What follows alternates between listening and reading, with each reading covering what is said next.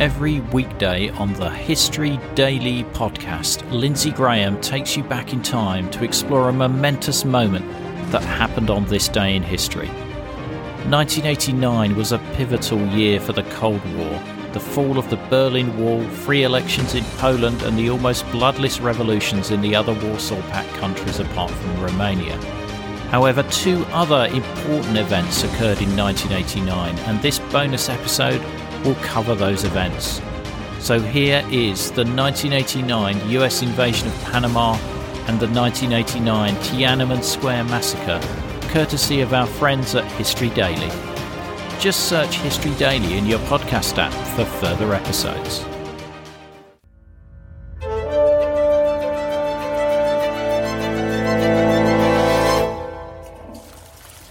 It's February 1959 at the Chorrillos Military College in Lima, Peru. A quiet 25 year old student is using the bathroom between classes. He walks across to the basin and begins washing his hands. As he works up a soapy lather, the quiet student studies his appearance in the mirror. He's always hated the way he looks. He's short, barely over five feet, and chronic acne as a teenager has left him with pockmarked cheeks and a cruel nickname, Pineapple Face. Between his lack of self confidence and the constant bullying, he struggled to make friends. The bathroom door bangs open, and a group of his classmates walk in. As always, they ignore the quiet student and head straight to the urinals, where they continue their animated conversation about a recent event that made headlines across the globe. Last month, a Cuban revolutionary named Fidel Castro toppled the government of Cuba, turning the island into a communist stronghold sparking genuine fear among anti communist countries of a socialist wave spreading across Latin America. The quiet student listens to his classmates' chatter, absorbing every word. When he's done washing his hands, he turns off the faucet and heads back to class. Later that day, he returns to his dorm room and settles down at a desk, feeding a sheet of paper into his typewriter. Then he begins transcribing from memory the conversation he overheard in the bathroom. Every word related to Cuba, Castro, and communism in Latin America. Soon he will pass these documents on to his handlers, who just a few weeks ago hired the young man to gather information. Pineapple Face is no ordinary college student. His name is Manuel Noriega, and he's a paid informant for the CIA. After graduating from the military academy in Peru, Noriega will return to his native Panama, where he will spend the next few decades climbing the ranks of the military. When a violent coup ousts the Panamanian government, Noriega will find himself catapulted into a senior role as head of military intelligence. And eventually, in 1983, he will emerge as the dictator of Panama, completing his stratospheric rise from a victim of bullying to one of Latin America's most notorious strongmen. Throughout this period, Noriega will remain one of the CIA's most valuable assets, selling information about communism in Latin America. But when the dictator's ruthless regime begins to make headlines around the world, the relationship between Noriega and the U.S. will turn sour.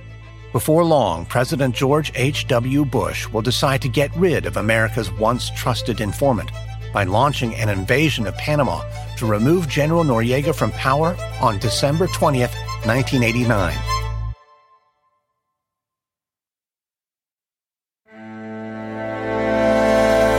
From Noiser and Airship, I'm Lindsay Graham, and this is History Daily.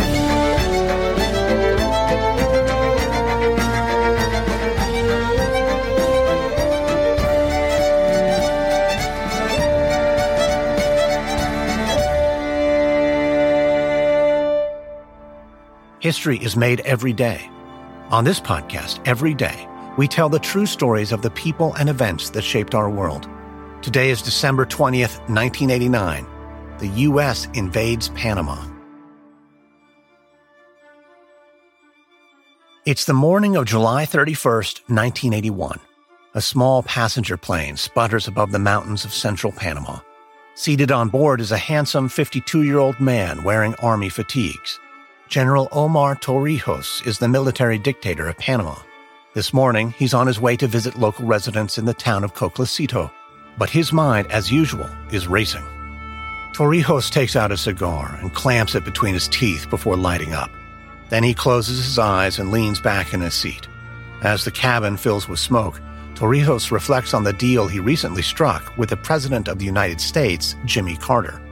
The so called Torrijos Carter Treaty was the culmination of decades of effort as the government of Panama sought to gain control over its most famous waterway, the Panama Canal. Since 1903, the canal has been controlled by the United States, but by signing this treaty, the U.S. has agreed to relinquish authority of the vital shipping lane to Panama by the year 1999 provided that American ships retain access to its waters. This agreement is a major victory for Panama, but the deal was made between Torrijos and Carter. But last year, Carter lost re election. America's new president, Ronald Reagan, was one of the most prominent opponents of the Panama Canal Treaty. And now that Reagan is in office, Torrijos is concerned that America might break some of the promises that President Carter made. But today, Torrijos' mind isn't on Ronald Reagan alone.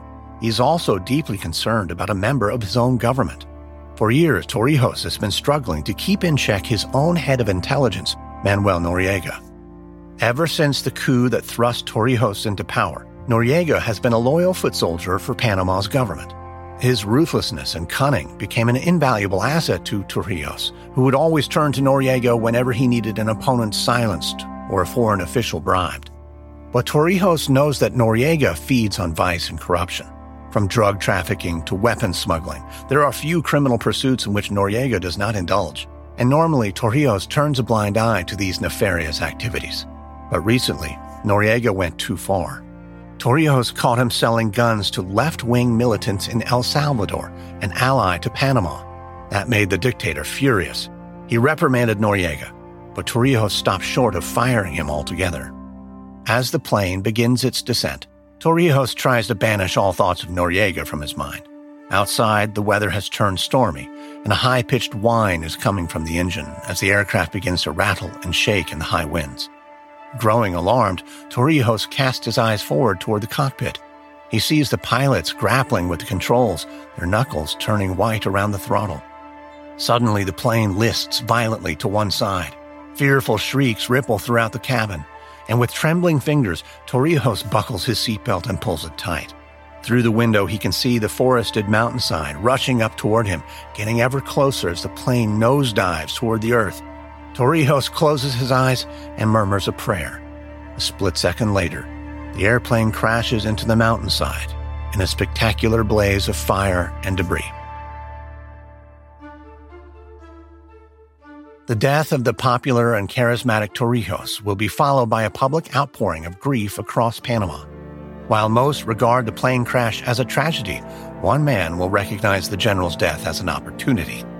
Manuel Noriega has always been able to manipulate situations to his advantage. Since his 20s, Noriega has been selling information to the CIA, all the while following his other pursuits of drug trafficking and weapons smuggling. Even when U.S. authorities began cracking down on the global narcotics trade, Noriega was immune from prosecution. His status as a valuable CIA asset left him free to do as he pleased. And now, following the death of Torrijos, Noriega will outmaneuver his rivals to emerge as the military leader of Panama. Over the next few years, he will set about consolidating power. He will torture and kill his political enemies. He will implement widespread press censorship and he will continue to make millions from the illegal trade of weapons and drugs.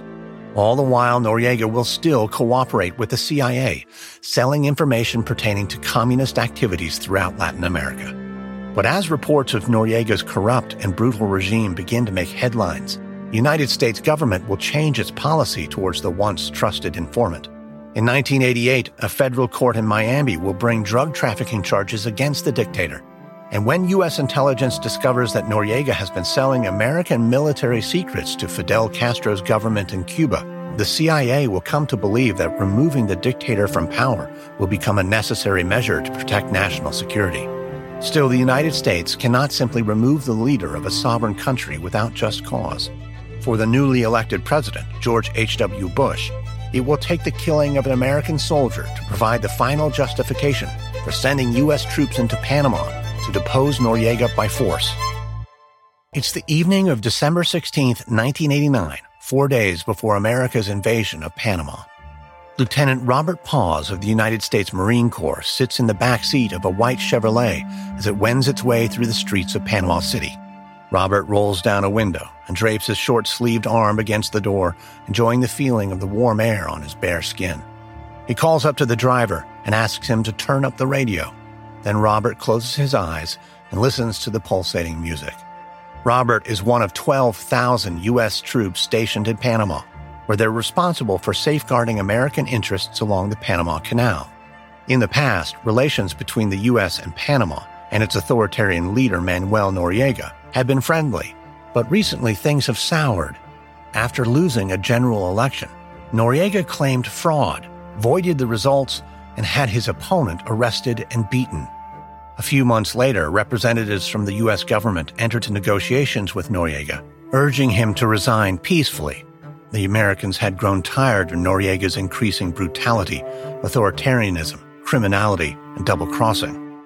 But just yesterday, Noriega made a speech reaffirming his position as head of state and declaring that the United States and Panama were now at war.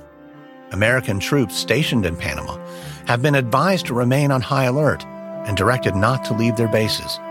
Despite these warnings, 25 year old Lieutenant Robert Paz and his fellow soldiers are heading to a nearby Marriott hotel for dinner.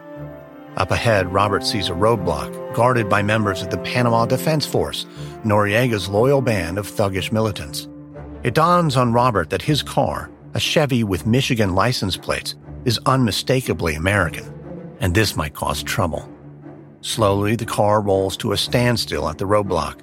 The guards surround the vehicle, brandishing AK 47s and shouting aggressively.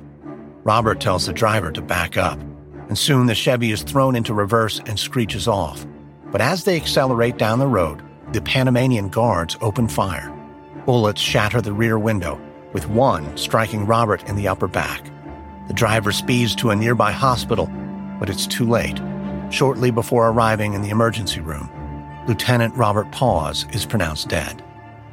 The news of Robert's killing will soon reach the White House, and for newly elected President George H.W. Bush, the tragedy will become confirmation that military action against Panama is required, a necessary step in order to bring the regime of Manuel Noriega to an end. So on December 20th, 1989, President Bush sits behind his desk in the Oval Office, preparing to make an official statement. The 65 year old president adjusts his glasses and addresses the television cameras before him. Fellow citizens, Last night, I ordered U.S. military forces to Panama. No president takes such action lightly. This morning, I want to tell you what I did and why I did it. For nearly two years, the United States, nations of Latin America, and the Caribbean have worked together to resolve the crisis in Panama. The goals of the United States have been to safeguard the lives of Americans to defend democracy in Panama, to combat drug trafficking, and to protect the integrity of the Panama Canal Treaty. Many attempts have been made to resolve this crisis through diplomacy and negotiations. All were rejected by the dictator of Panama, General Manuel Noriega, an indicted drug trafficker. Bush proceeds to explain the various abuses committed by Noriega and the urgent need to intervene with military action in order to save the lives of Americans stationed in Panama. The president's voice resonates with conviction, but when the cameras switch off, a look of apprehension passes over Bush's face. He knows the invasion that's about to take place is no small matter.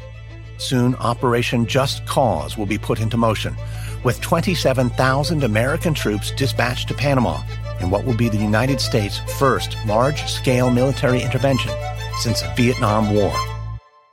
Hi, this is Rhonda in Virginia, and I support Cold War conversations because I think the work that Ian is doing is critically important.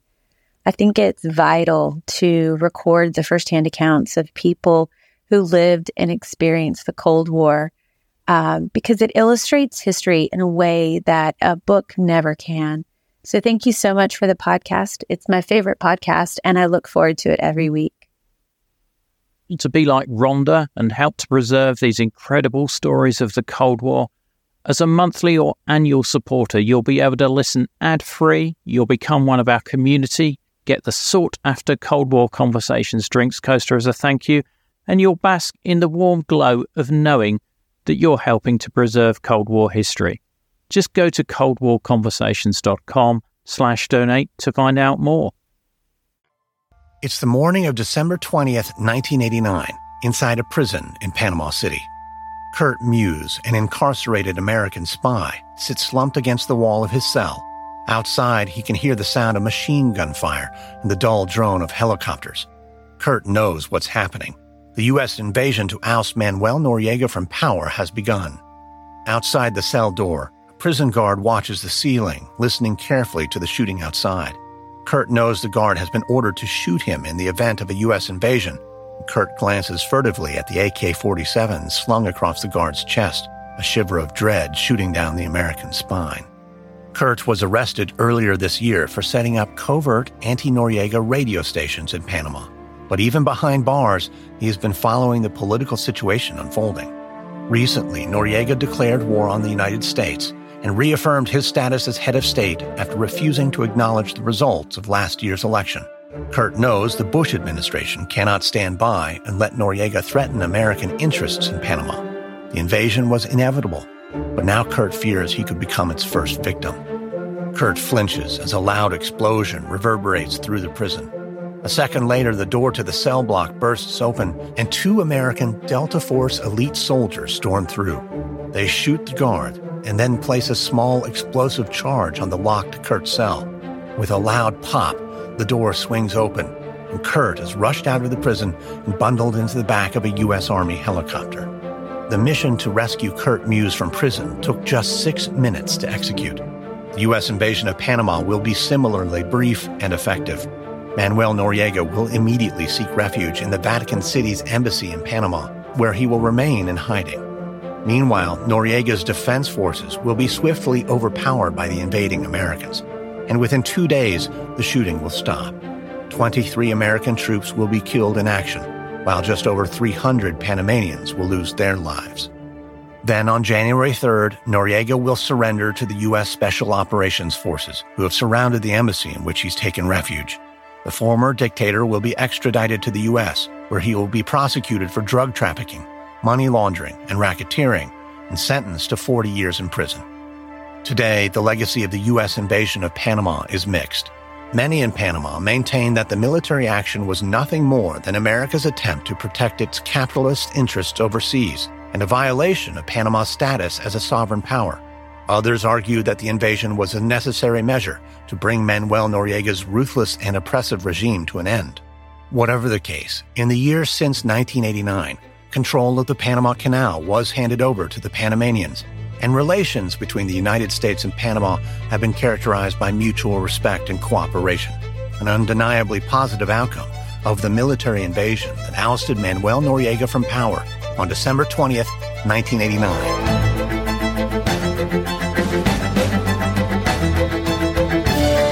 Next on History Daily, December 21st, 1968, Apollo 8, the first crewed spacecraft to successfully orbit the moon and return to Earth, launches from the Kennedy Space Center. From Noiser and Airship, this is History Daily.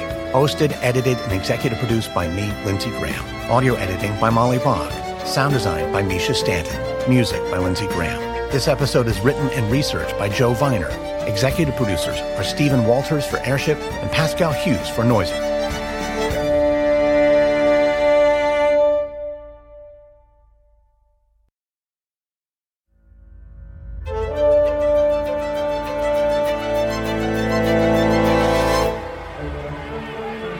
It's May 4th, 1919, at Tiananmen Square in Beijing, China, almost six months after the end of World War I. A Chinese university student pushes his way through the massive Gate of Heavenly Peace at the north of the square, where 3,000 other students have gathered to protest the actions of the Chinese government. Recently, the student has learned that the government plans to cede lands in eastern China to Japan as part of the Treaty of Versailles, the diplomatic end to World War I the student joins thousands of others in calling for an end to the government's weakness and their acceptance of Japanese imperialism. He demands that the Chinese government protect their own people and refuse to sign the treaty.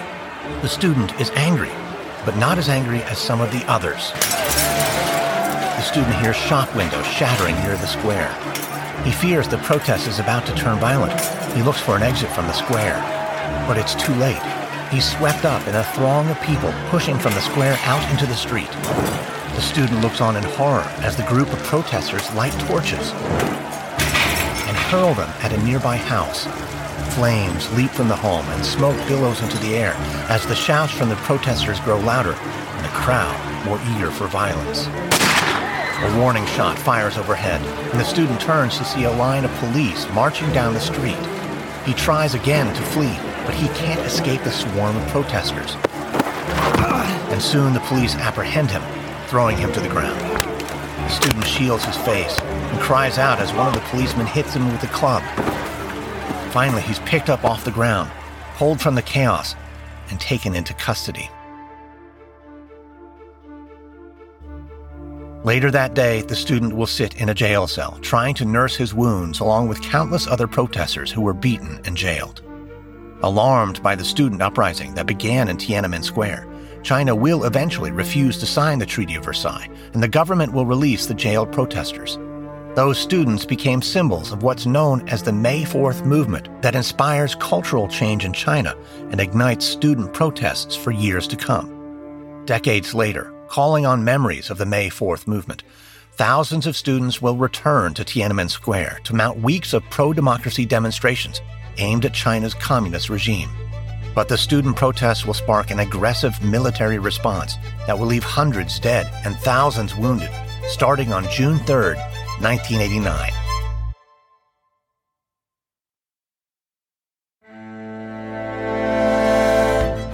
From Noiser and Airship, I'm Lindsay Graham, and this is History Daily.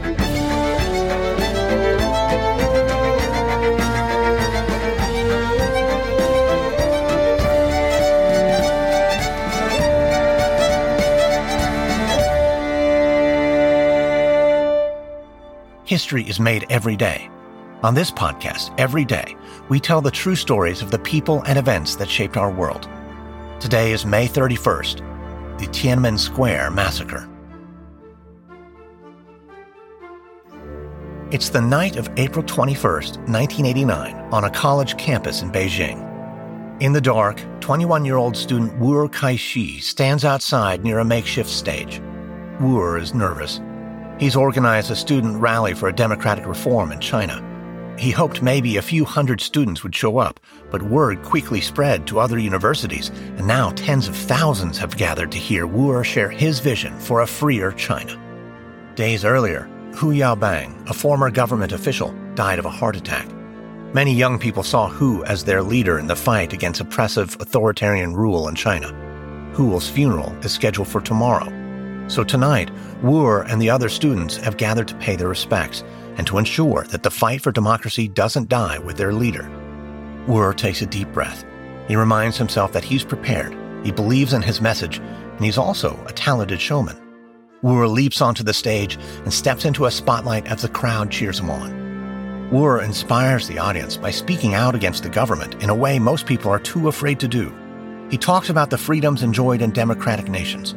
He says that they, as Chinese citizens, have no less right to those freedoms than anyone else. He paints a picture of a China where people can speak out against the government without fear of reprisal. When Wu finishes speaking, the energy on campus is electric. Wu wants to keep the rally going and show the public how angry China's young people truly are. He knows where they need to go next. So Wu leads thousands of students in lockstep to Tiananmen Square. When they reach the gate of heavenly peace, Wu calls out to them to link arms in a show of solidarity. He wants everyone to know that this protest is led by China's youth and they're willing to stand together.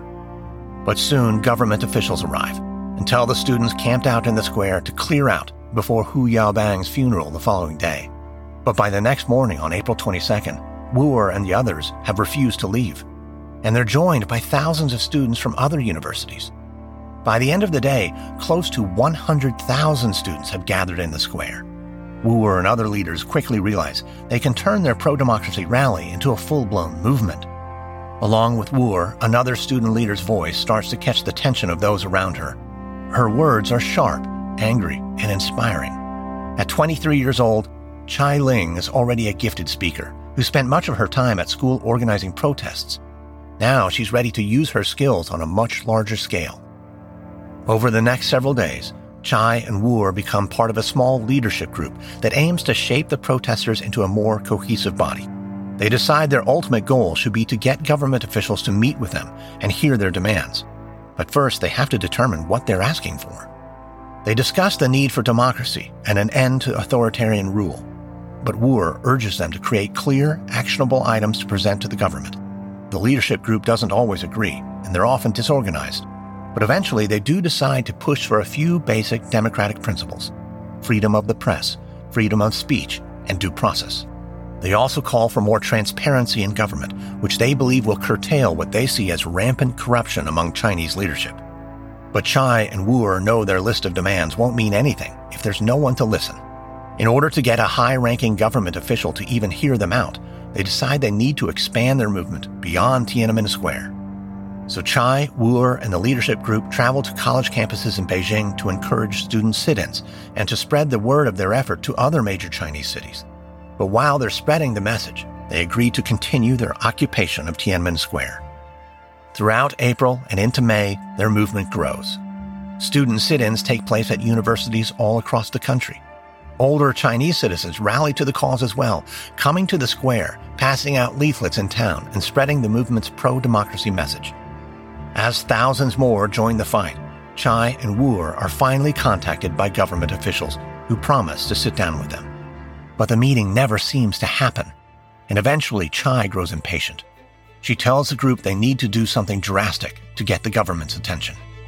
In May of 1989, Chai, Wu, and other student leaders will organize a hunger strike. But the students' actions will anger the government, and before long, those in power will try to stop the protests by force.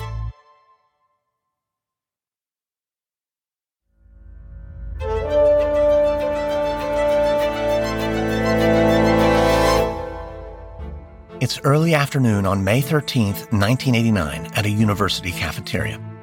Chai Ling sits among a group of 200 students. They dig into what will be their last meal before starting a hunger strike. The students all wear headbands with a revolutionary message scrawled across the fabric Give me liberty or give me death. Days earlier, Chai debated with other student leaders about the need to stage a hunger strike. Some believed that Chai was going too far, they argued that students shouldn't risk their health for the sake of protest. But Chai disagreed. She said they needed to do something bold to make the government pay attention. Eventually, Chai's arguments won the day, and before long, volunteers for the hunger strike started lining up. Today, the students finish their last meal in the cafeteria. Then Chai leads them on a march back to Tiananmen Square. She shouts to anyone within earshot, We are staging a hunger strike to reveal the true face of the government and of the people. Chai's call for bold action appears to pay off almost immediately. On May 14th, the second day of the strike, Chai, Wu, and other student leaders are whisked from Tiananmen Square to the office of the Minister of China's United Front, a department designed to recognize and confront potential opposition to China's Communist Party. There, the students finally get their face to face meeting with a high ranking official. The minister greets the students as honored guests. He apologizes that it's taken so long to open up a dialogue with them he also expresses concern over the health of the students who are on the hunger strike. Chai can't help but think her tactics are working. But soon the minister makes his true motive clear. He informs the students that on the following day, May 15th, Soviet Union leader Mikhail Gorbachev is arriving in China for the two nations' first summit since the 1950s. The minister says the Chinese government intends to welcome Mr. Gorbachev in Tiananmen Square. Then the minister gives an ominous warning, saying if the students do not leave the square by tomorrow, the consequences will be hard to predict. He adds, None of us wants to see anything bad happen. When the student leaders return to Tiananmen Square, they're already at odds about how to respond. Wu says they should at least partially clear the square and show their support for Gorbachev. He says over the past several years, the Soviet leader has been a force of social reform in his own communist nation. Wu believes Gorbachev can inspire China to make the types of changes the students are pushing for. But Chai disagrees. She argues that Gorbachev's visit means Western journalists will flock to China to cover the summit. She wants the world's media to see the hunger strike and broadcast their protest all over the world. Again, Chai wins the argument. On May 15th, Western journalists arrive to cover the upcoming summit, but many are instantly drawn to the events taking place in Tiananmen Square. The Western media covers the story of the hunger strike and the massive student demonstration, just like Chai hoped. The Chinese government has no desire to draw more attention to the students, so Chinese leaders scrap any attempt to bring Gorbachev to Tiananmen Square. Chai sees this as a victory. She knows the students have forced the government's hand with the whole world watching. Chai believes the movement is gaining real power. But Western media coverage of the protest and the students' refusal to leave the square for Gorbachev's arrival angers the Chinese government. Chai and Wu begin to hear rumors of possible military action. In late May, they learn that small bands of soldiers are being bussed in from outside the city to try to shut the protests down. Chai and Wu quickly spring into action and help organize groups to intercept the soldiers' buses on the road, stopping them from reaching the square. Their plan works. Huge groups of peaceful protesters surround the soldiers' buses and make it impossible for them to move. Some of the soldiers are stranded for days before the government finally calls off the operation. After their peaceful stand against the incoming soldiers, Chai and Wu believe victory is within sight. But the Chinese government is done playing games. In early June, soldiers and tanks will flood Tiananmen Square, bringing the student demonstration to a violent end. It's the night of June 3, 1989, in Tiananmen Square in Beijing. Wuer Kaixi stands in front of the roughly 10,000 students who are still gathered in the square. He prepares to give what he believes will be his final speech. Wu, Chai Ling, and the other students receive news that the government is planning to send tanks and soldiers to the square to crush the protest. But Wu and Chai won't go down without a fight. Wu summons as much energy as he can and calls out to the crowd Tiananmen Square is ours, the people's, and we will not allow butchers to tread on it. We will defend Tiananmen Square and defend the future of China.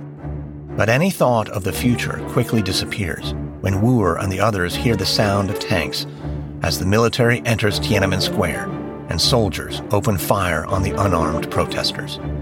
Many of the students try to stand their ground. They set fire to some of the soldiers' buses in and around the square. But as the violence escalates, thousands of protesters give up, running to safety. Wu knows if he's caught, he will be sent to prison or executed and many of his supporters know it too. They quickly concoct a plan to get Wu out of Tiananmen Square. Late on the night of June 3, 1989, an ambulance speeds into the square. One of the students grabs Wu and helps him into the back. The student then conceals Wu under the body of a dead protester. The ambulance then whisks Wu to safety, and from there he will go on the run and eventually escape to Hong Kong. Amidst the chaos, Chai also rushes out of the square before the students' final withdrawal and leaves the city by train. She will eventually sail to America, hidden in a crate. Both leaders will spend their lives in exile. The next morning, soldiers will continue their assault on the remaining students until the military gains complete control of Tiananmen Square. Then they clear the square of the dead, the wounded, and any evidence of the protest. The Chinese government downplays the incident, claiming 241 people died, the majority of whom were soldiers. But the Western media dubs the military action the Tiananmen Square Massacre, and multiple independent studies list the death toll of the protesters as close to 1,000, with thousands more maimed or wounded. Those numbers don't account for any of the protesters who are believed to have been executed after being taken into custody.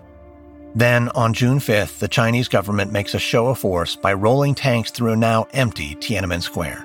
That day, briefly, a lone protester steps in front of the tanks. Images of this man will be broadcast all over the world. The unidentified protester, often called Tank Man, will come to represent all of the people who stood up and fought for change until they were attacked by the military in Tiananmen Square on June 3, 1989.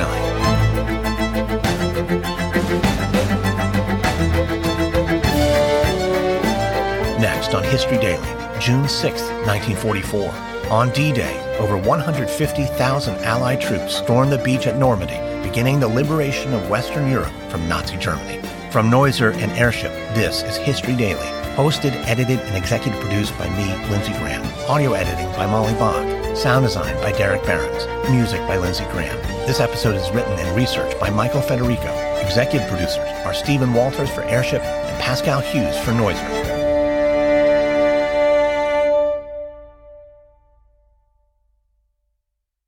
Not enjoying the ads? Well, you can avoid them by going to coldwarconversations.com slash donate. By becoming a monthly or annual supporter, you'll enjoy ad-free listening, become a part of our community, receive the sought after Cold War Conversations drinks coaster, and bask in the warm glow of knowing that you're helping to preserve Cold War history.